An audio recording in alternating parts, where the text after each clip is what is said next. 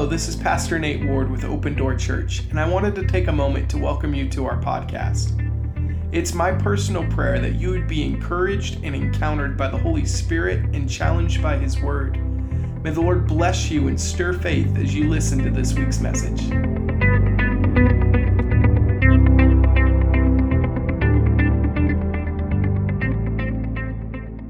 We are bought purchased by the blood of Jesus. He's cleansed us from our sin.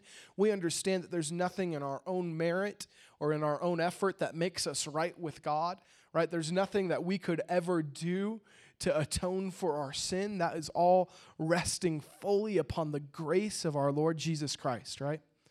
That's something that that's something that we have our hope and our faith placed in, and that's good things. That's a, that's a good news. But then Paul talks about this thing of taking the grace of God in vain. And we, we looked at the Corinthian church and we kind of looked at what the, the issues that they were dealing with, and we, we, we realized that we probably don't have a clear understanding of what the grace of God actually is. And Paul's addressing this with the church in Corinth, and we came to a definition of the grace of God as empowerment to live holy, right? We, we, we, we inevitably uh, wound up on a understanding that grace is something that God gives us to live victorious over sin, not as an excuse to justify sin in our life, right? And the, the whole message centered around this understanding that God calls us to be holy as He is holy, right? The command that Jesus gave us be perfect as your heavenly Father is perfect, which is an impossible thing, right? For you or I to accomplish. Nate Ward, in and of himself, is never going to be perfect. But then all of a sudden, when we understand that we're uh, temples and houses of the Holy Spirit, we lose the, the justification. We lose the excuse that we're only human, right? Because now we have the Spirit of a living God that raised Jesus from the dead dwelling inside of us that takes away our excuse. And we believe that if Jesus called and asked us to do something, he's fully prepared to equip us to do what he asked us to do, right? And so we, we came to this understanding that the grace of God that is given to us as believers in Jesus is actually empowerment to live victorious over sin, not just to excuse it in our lives. And so, with that as a backdrop, um, I really want to I really want to emphasize the fact that it all hinges and rests upon God's gracious gift of His Son Jesus. It all rests and hinges upon the fact that God has extended grace towards us.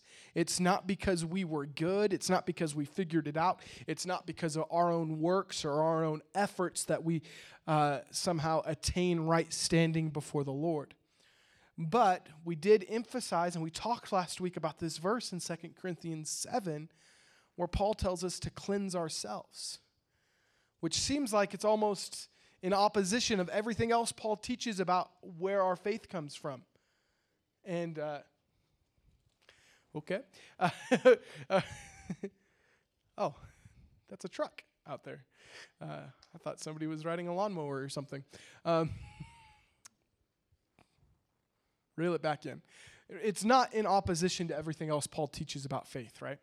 Or teaches about salvation. And it's not in a sense that somehow we earn salvation by doing things right or correct, but it is a call to take some responsibility for our faith. There's a call for us to take responsibility for our actions and the way that we're living our life there is a certain level of responsibility in the life of the believer to live holy right? We can't we're not going to be able to lay back on the day of the judgment seat of christ or the white throne judgment when we're standing before jesus right? And we're going to say well god you know you never helped me live holy. You know i asked you to I asked you to make me holy that one time and it didn't happen and so i just continued living in sin. Um, but i said the prayer that one time it's on you, Jesus. You didn't do it. That excuse isn't going to fly at the end of this age because he's made every provision for us to live victorious in Jesus. And so there has to come, we have to realistically come to terms at some point in time that we play a part in this story. right? It's not by our strength, it's not by our merit, it's not by what we do, it's by what Christ already did. But he invites us to partner with his Holy Spirit in this thing of salvation, in this thing of sanctification, of living holy, right? So, with that kind of as the backdrop, I want to talk this morning about sin.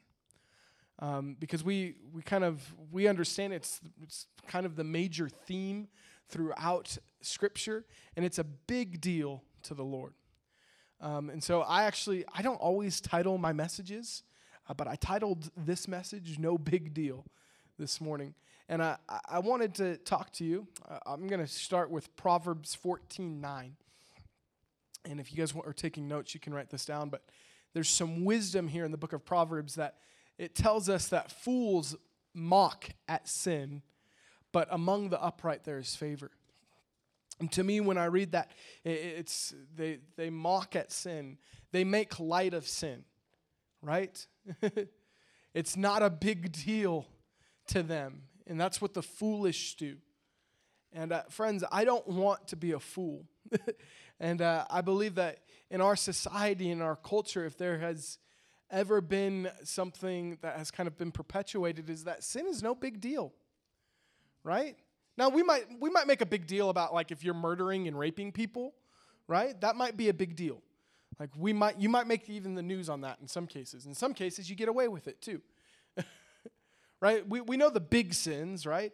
Like if you cheat bu- people out of a bunch of money, or you're um, you're caught up in some kind of scheme of deception or whatnot.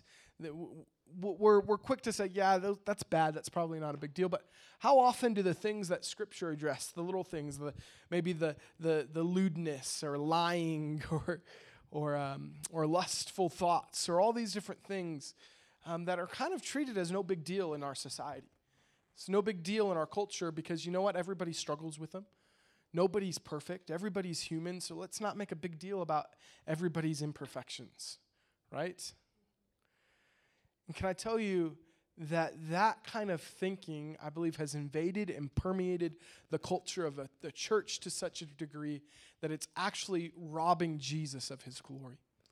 I love what Charles Spurgeon says, and I quote this quite often, but it says that too many think lightly of sin and therefore think lightly of the Savior.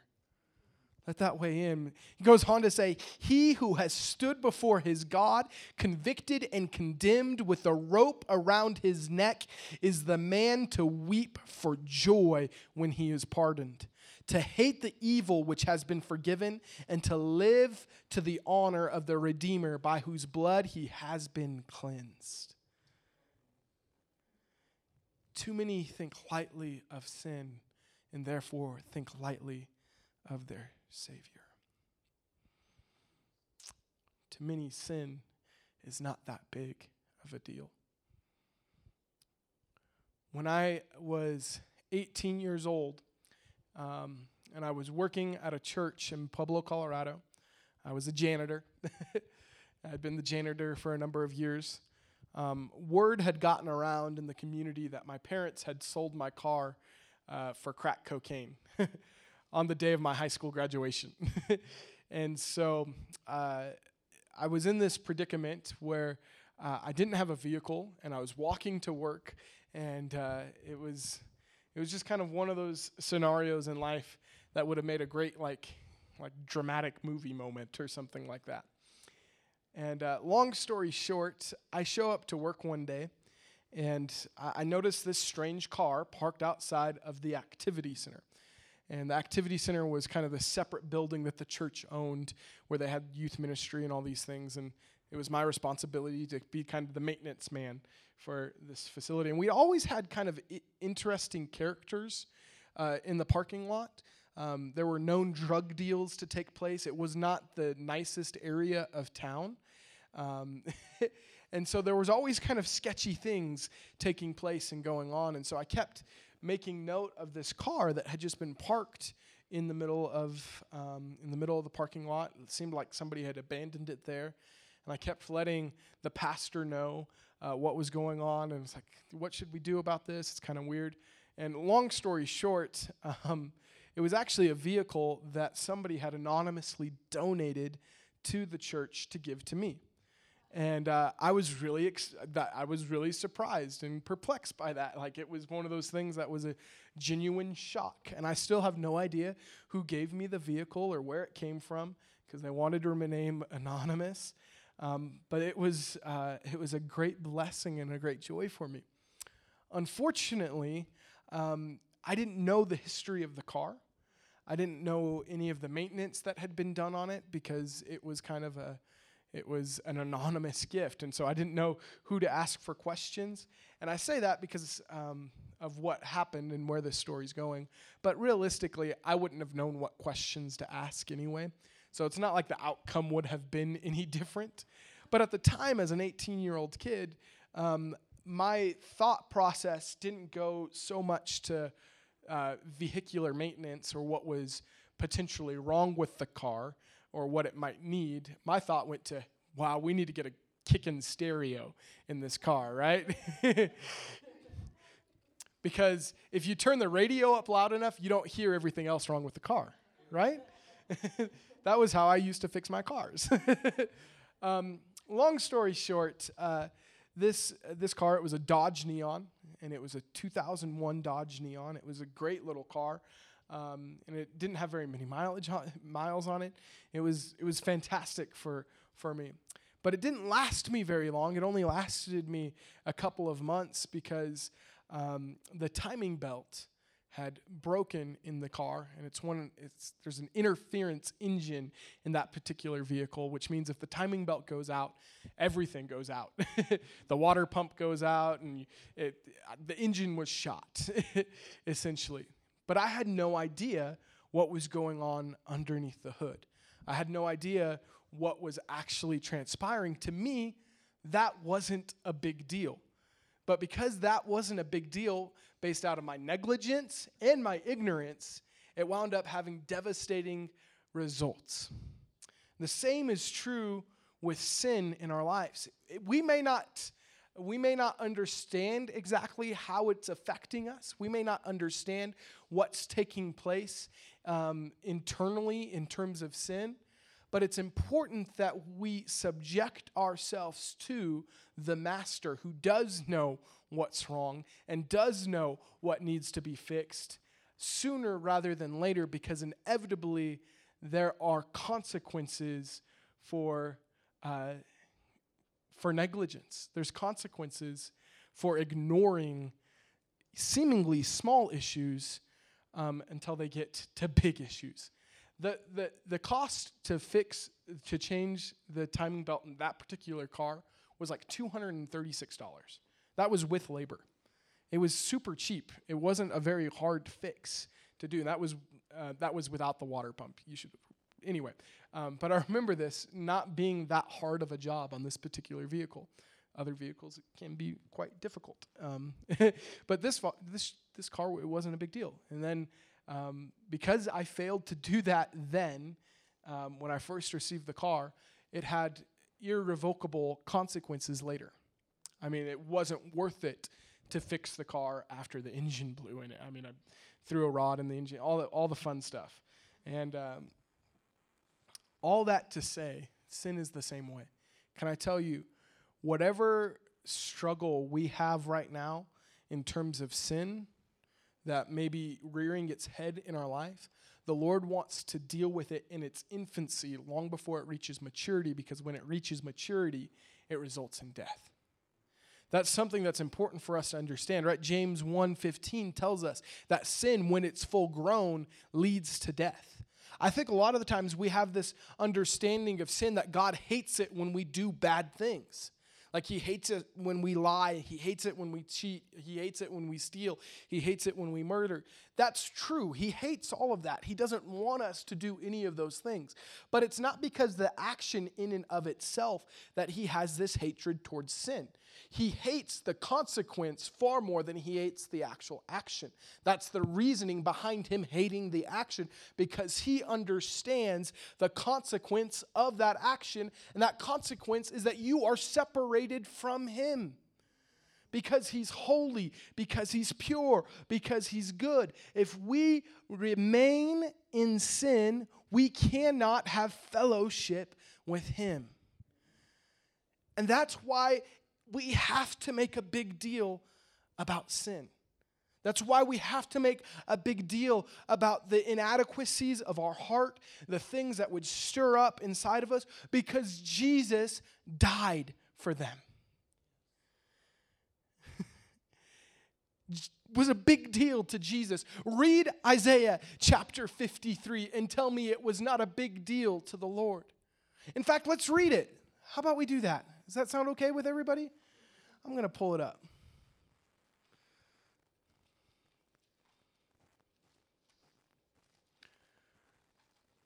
Beginning in verse 5, it says, He was pierced for our transgressions. He was crushed for our iniquities, not His, ours. He's talking about our sin here. The punishment that brought us peace was upon Him, and by His wounds we are healed. We all, like sheep, have gone astray. Each of us has turned to our own way, and the Lord has laid on Him the iniquity of us all. He was oppressed and afflicted, yet he did not open his mouth. He was led like a lamb to the slaughter, and as a sheep before its shearers is silent, so he did not open his mouth. By oppression and judgment he, ha- he was taken away, yet who of his generation protested? For he was cut off from the land of the living. For the transgression of my people he was punished. He was assigned a grave with the wicked and with the rich in his death though he had done no violence, nor was there any deceit in his mouth. Yet it was the Lord's will to crush him and cause him to suffer. And, through, and though the Lord makes his life an offering for sin, he will see his offspring and prolong his days. And the will of the Lord will prosper in his hand. After he has suffered, he will see the light of life and be satisfied. By his knowledge, my righteous servant will justify many and he will bear their iniquities. Therefore, I will give him a portion among the great, and he will divide the spoils with the strong, because he poured out his life unto death, and was numbered with the transgressors, for he bore the sin of many and made intercession for the transgressors. Thank you, Jesus. Just thank you, Jesus.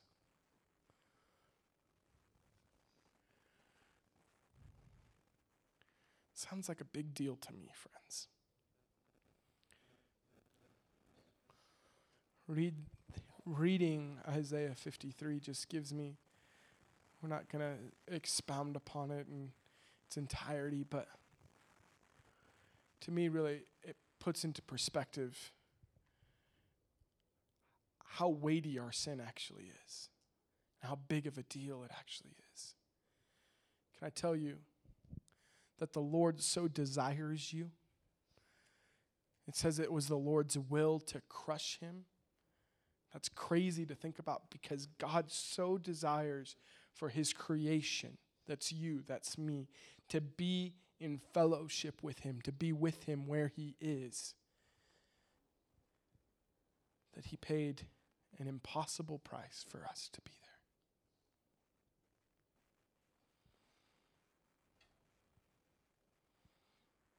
Sin is a big deal because it separates us from Him. Sin is a big deal because it results in death. Now, I want you to think about this, right? What happened in Genesis chapter 3 when Adam and Eve partook of the fruit in the garden, right? Sin entered the world, but um, what Adam and Eve said was that we can't eat that or we're going to die. And the enemy twists it and says, you surely won't die, right? Did God really say that? and immediately, right, they took they took the fruit.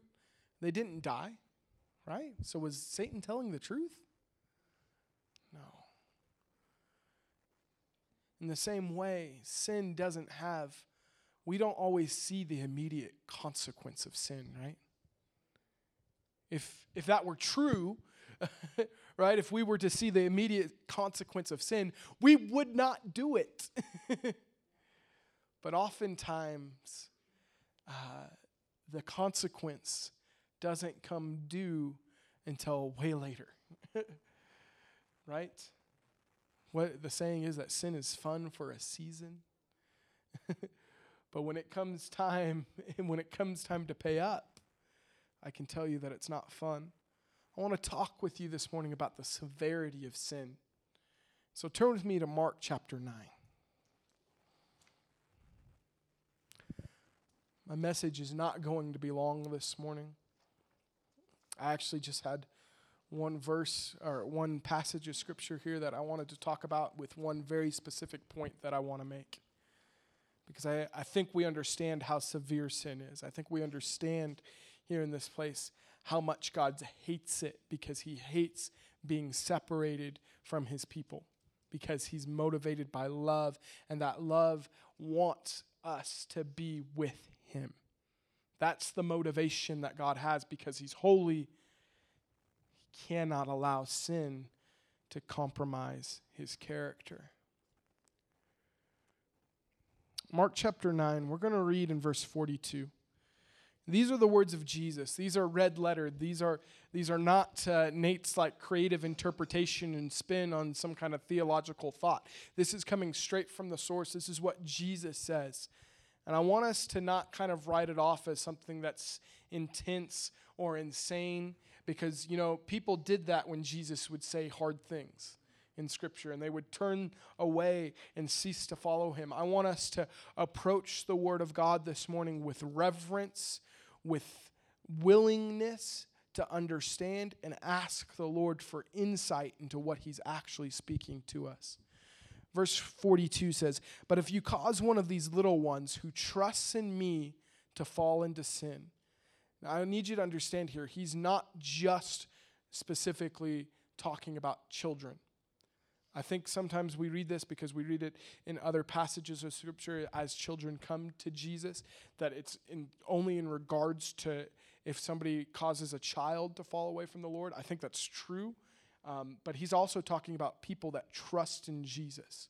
He's talking about followers of Jesus, those that have faith in him right? We're called to be like children, right? We're called as children of God. I just don't want us to kind of have this box around it. It's only kids. If you cause somebody else, maybe that because they're over 13 to fall away from the Lord, that, oh, thank, thank the Lord I don't get a millstone. Uh, um, it's important to understand um, the entirety of what Jesus is talking about here. But if you cause one of these little ones who trusts in me to fall into sin, it would be better for you to be thrown into the sea with a large millstone hung around your neck. If your hand causes you to sin, cut it off. It's better to enter into eternal life with only one hand than to go into unquenchable fires, than to go into the unquenchable fires of hell with two hands. If your foot causes you to sin, cut it off. It's better to enter into eternal life with only one foot than to be thrown into hell with two feet. And if your eye causes you to sin, gouge it out. It's better to enter the kingdom of God with only one eye than to have two eyes and be thrown into hell, where the maggots never die and the fire never goes out. Jesus is using some pretty pointed and graphic language here, I believe, to grab our attention and not miss what he's talking about.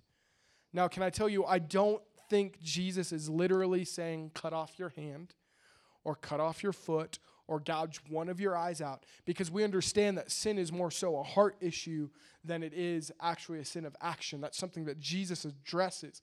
And just because you don't have a hand doesn't mean that it's going to keep you from sin. The context of what Jesus is talking about here, um, and why we may, some would label it as hyperbole, I don't believe that's true at all. I believe Jesus is very intentional about what he's speaking here and the weight of what he's saying is 100% true. He's not exaggerating in the least bit, but what he's speaking to also has a spiritual ramification to our lives. And I, I think simply what he's saying is if you are struggling with sin, if something is in your life that is leaning you away leading you away from the Lord and into temptation, take drastic action against it.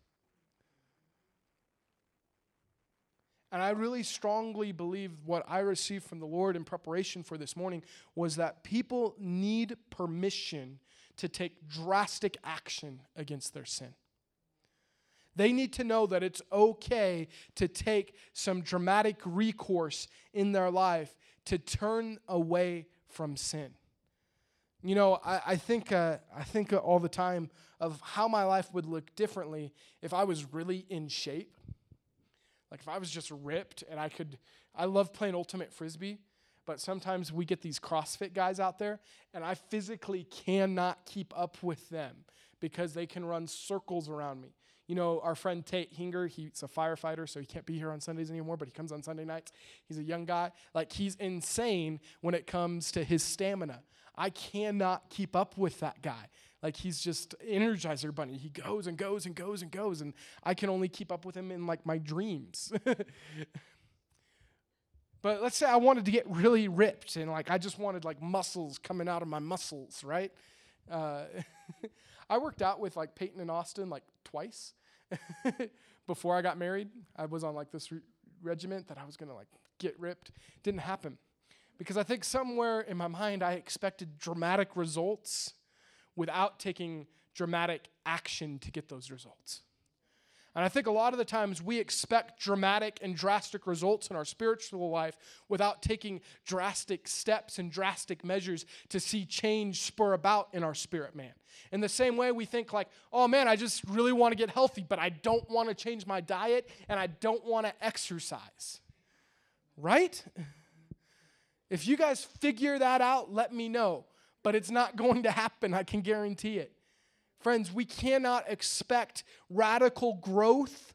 We cannot expect these kind of radical transformations if we're not willing to make radical decisions and drastic decisions to change our lives. And now understand this I'm not talking about us just making things happen with our own work. It only comes by the grace of the Lord and the empowerment of the Holy Spirit. He'll help us. He's not going to call us to do anything that He's not fully equipped for us to do. But I really believe what Jesus is talking about here is making some drastic decisions. And uh, I believe that there we live in a generation that values convenience more than the actual end result right? That's why people microwave food, and I'll never understand it. My wife will get on my case because she'll microwave anything, and I can't do it. it changes the texture of delicious food. It does. And that'll be my soapbox, and I will stand on it, and I will preach it to the end of my day, but it's convenient, right? And we're, we're okay with something being convenient if at the end of the day, eh, our culture at least, we're okay with something being convenient even if it's of a lower quality. Right? That's why fast food exists. Unless it's Chick fil A, you can get both. That's the only example.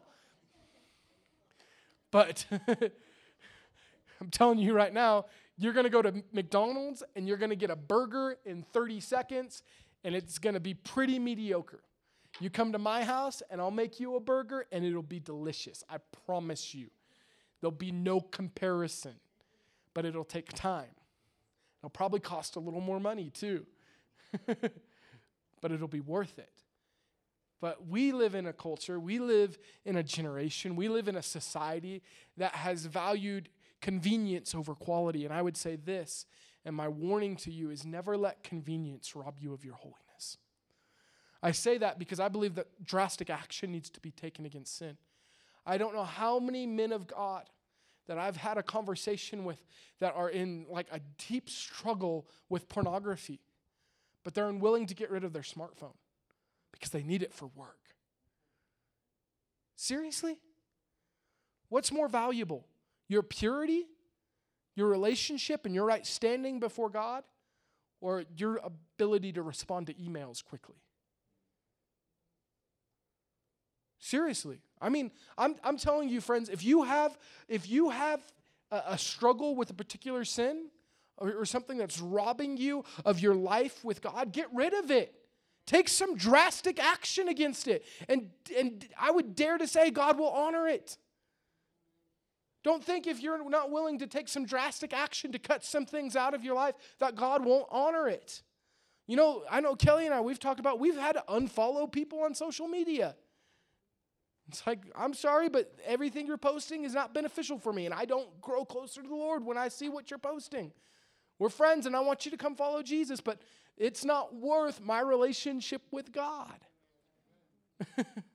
Some of y'all need to dump out the liquor cabinet. I'm not going to preach you into hell if you had some wine with dinner last night, but I'm saying that I know for a fact that it's a snare to many, and you're wondering why you keep following follow back into temptation. Cut it off, get rid of it, take some drastic action. I know it's worth a lot of money. Dump it down the toilet. Be like Darwin, who burned all his drugs. I don't know how, when you, you share your testimony, I'm sure that your drug paraphernalia and everything that you had was worth a considerable amount of money.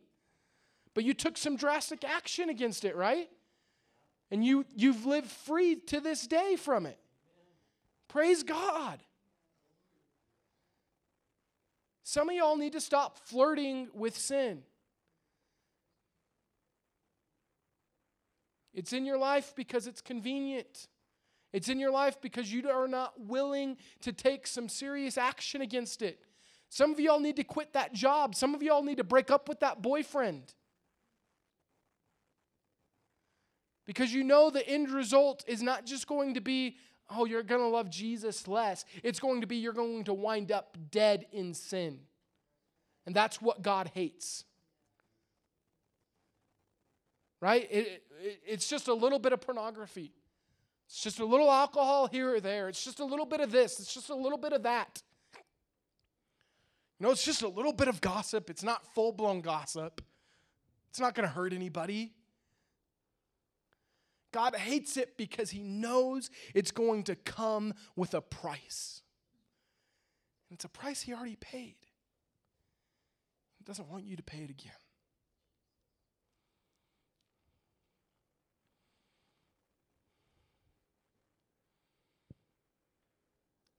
It will be uncomfortable for a moment to take drastic action against sin.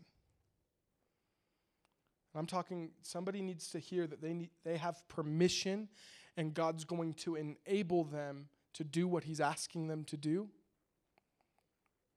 And it's going to be uncomfortable. It's uncomfortable to cut off your hand, right? It's uncomfortable to gouge out your eye.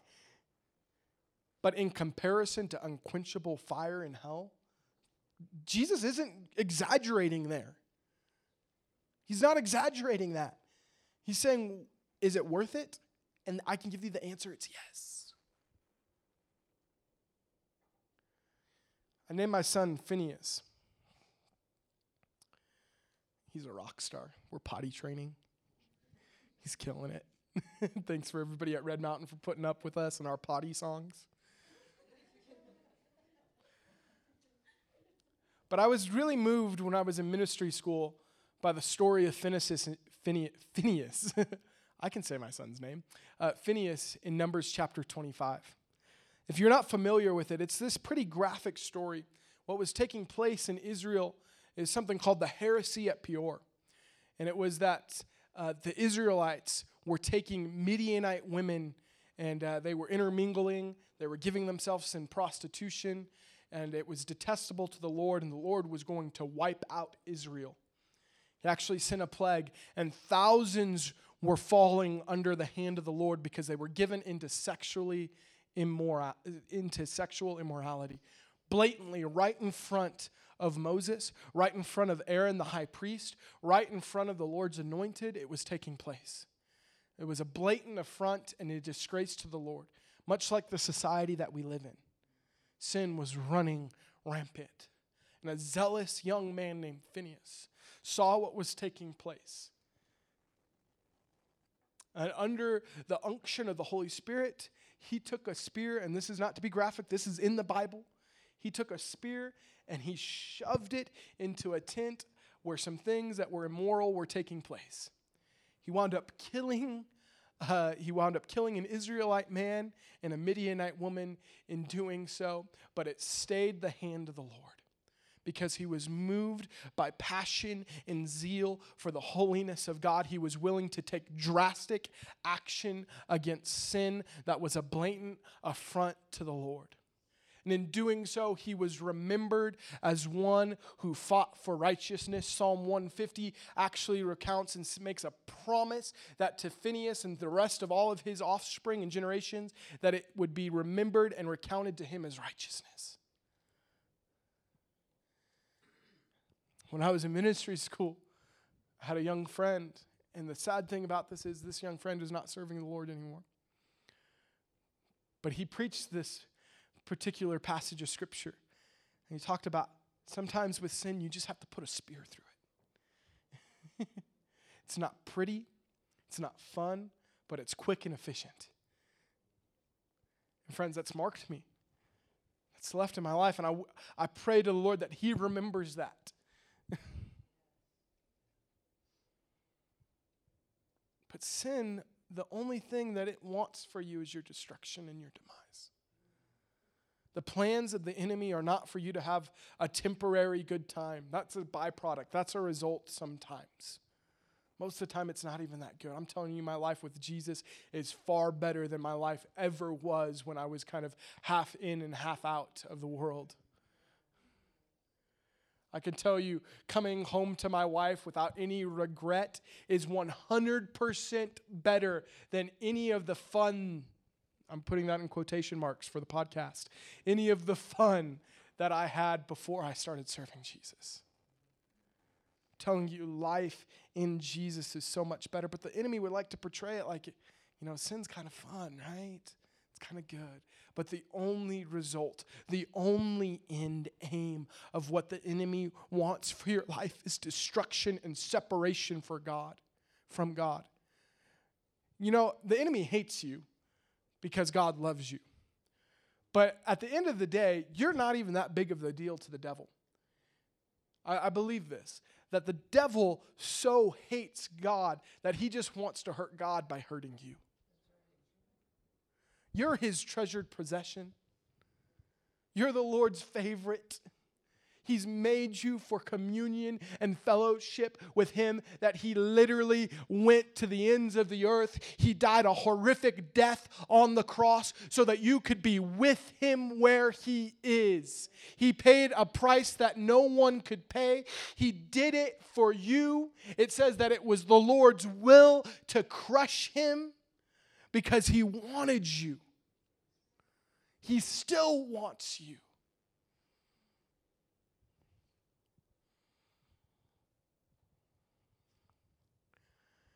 At the end of the day, we can't afford to not make a big deal about the sin that sent Jesus to the cross.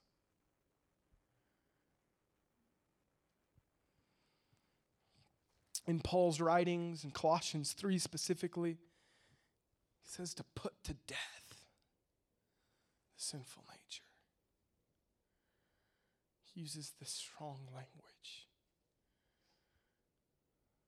I don't know specifically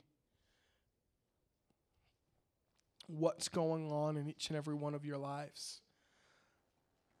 I don't know what would exist that the Lord would want you to take drastic, intentional action against. But you just need to know there's permission to, there's permission to do it. Our society would say that we need to be considerate of other people and how they feel and be responsible for their conduct and those things when in reality sometimes we just need to we need to make clear decisions on what's best for us and our relationship with God and that's okay. I remember my pastor, the greatest piece of advice that he gave me as a young man was that he sat me down. I remember sitting in his office. Pastor Josh Richardson, he's a great man of God. He's sitting in his other office, and he had the coolest office because he had these Bose speakers that ran all the way around. And I mean, he was just had that attention to detail. And we'd always listen to worship music up there. And he looked at me and he called me Beans because that was my nickname back then. And he looked at me straight in the eye and said, Beans, you know it'll send you to hell faster than Satan himself? Like, no. Like, girls. Girls are the devil, Beans. Stay away from them. I didn't need any help in that regard, but it was good advice still. they kind of naturally stayed away. And I just remember I've always taken that to heart. Girls, you are not the devil. You are not bad. I need y'all to know that. I love y'all. Um, you guys are great. but for me, at that moment in life, when I was a young punk teenager, y'all were the devil to me. y'all were going to drag me straight down to the pit of hell. Um, and uh, I'm so thankful I found the right one. I love you, baby. Um, but he'd sit me down and uh, told me that, you know what, Nate? Girls will send you to hell faster than Satan himself. And he told me this you know, sometimes you need to be rude to them because they don't get the hint. And he gave me permission. He said, You know what, Nate? He actually he called me Beans. He never called me Nate. He didn't know my real name uh, for years later, I don't think. I started working at the church as a janitor, getting a paycheck. And when it came time for them to make me a paycheck, because I hadn't filled out a W 2 yet or a W 4, um, they needed me to come fill out a W 4, but they wanted to pay me for the first week of work that I did. They said, Who do we make the check out to? Not Beans, right? so that was what everybody knew me about. Backtrack, but um, he gave me permission and he said, You know what, Nate? Sometimes you need to be rude to some people and just cut them out of your life. And the Lord will take care of it. Um, because sometimes just saying no, people don't get the hint. I had one time, I went on this date with this girl. And uh, her name was Hope. And she was a nice girl and whatnot. But it was very clear after like the first five minutes that this was not going to work out. You know, she kind of loved the Lord or whatnot. It was if you guys remember Cody Matson, he was here a few weeks ago. Now he has face tattoos and all that crazy stuff. Um, still loves the Lord, but just uh, fun guy. Um, sh- don't take his advice on who to date. He set me up on this blind date. And I showed up and, you know, we had this conversation saying, oh, yeah, okay. And at the end of the night, you know, I dropped her off and said, you know, I don't really think this is going to work out. I think maybe we should just be friends. I dropped her with that line, you know, I'm not I, I thought I was being very clear with my intentions, trying to honor her and respect her. You know, I just, I don't, I don't see this going anywhere. I think maybe we should just pursue being friends rather than, um, I, I, it's not going to work out. And I mean, I use that language. And she was disappointed, obviously. I mean, she was talking about marriage and kids already. Like our first, like, our f- like we we went to go get tacos. Like it was weird. Um, just realized, nope, not for me. She wound up being crazy, but um,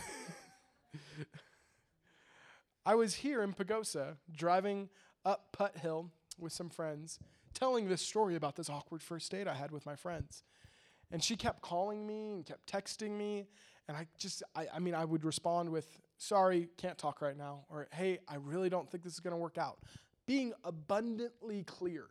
Like, I don't think I could have been more clear than I was to the point where I received a text message saying, Hey, so when you said like we could just be friends, were you talking just like friends or like best friends? and I just realized, this girl isn't getting it. and I, I, flat out had to tell her, you know, I don't like you, and I probably, I, I don't even want to be your friend. I'm sorry. Goodbye. And that probably hurt her. I'm not using this as an excuse. You're like, what does this have to do with sin? Uh, Pastor Nate. What I'm talking about is there are some times where you have to make a clear decision um, of cutting somebody off, of making change. And at the end of the day, sometimes you have to do what's best for you and trust that the Lord's going to take care of the other party. And I say that specifically in regards to relationships, but friendships as well. Um, all kinds of things that exist because there are relationships that we experience there are jobs that we work at that probably the Lord doesn't want us to work at, that we won't quit because we don't know how He's going to provide. There are things that the Lord asks us to do, and we don't do it because we don't actually trust that He has things in control. And I really, I, I, the, the one thing that I felt from the Lord was that the Lord wants to prepare you and equip you by the power of the Holy Spirit to make some drastic action against sin. If you're struggling with pornography, get rid of your computer, get rid of your phone, get rid of your internet. I'm telling you, you're saying, I live in the 21st century. How can I do that? Guess what? People did it before. It'll be okay. You can figure it out.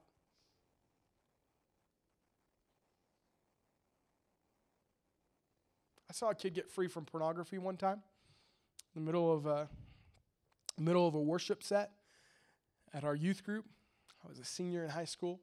We're getting after Jesus. I mean, like God was moving, and he comes up and he's got this brand new iPhone. They had just come out. I mean, they were. I mean, and they were expensive, and like you were cool if you had one. I remember watching him in the middle of uh, of singing a worship song. I don't know what it was, but I mean, God was moving, and he comes up and he smashes the thing on the altar. I mean, it's in pieces, screen shattered. And in my mind, I'm like, dude, you could have sold that. Give it to me. And the Lord checked my heart, guys. Seriously, he called me Judas. that could have been sold to the poor. that could have been given to the poor. right? the Lord told me, that kid just experienced freedom. There's no price tag you can put on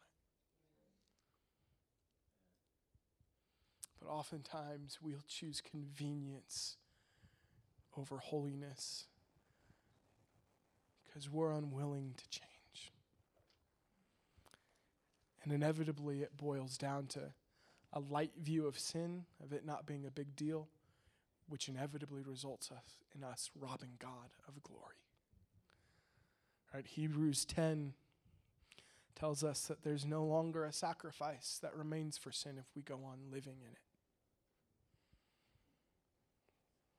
That's not me trying to be the fire and brimstone guy. I just really want you to know that it's a big deal to the Lord. And He's paid the price, He's made every provision for us to live free from it and He wants to help you do so.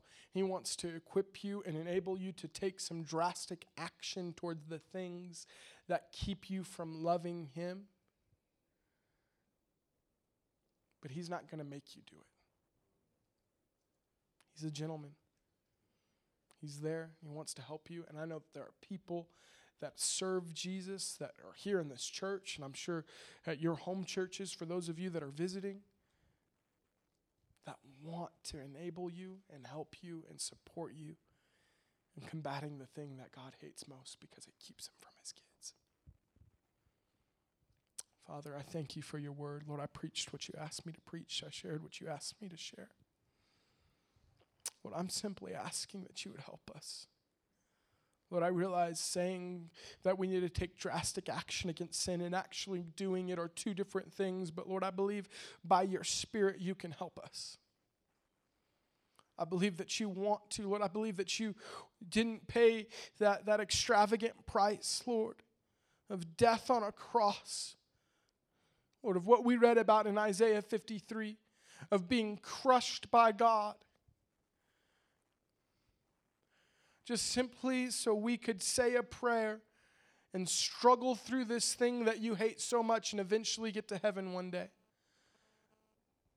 Lord, you paid that price and you gave the gift of your Holy Spirit so that we could live triumphantly and victoriously over sin. And Lord, I'm asking for that reality to grab hold of us.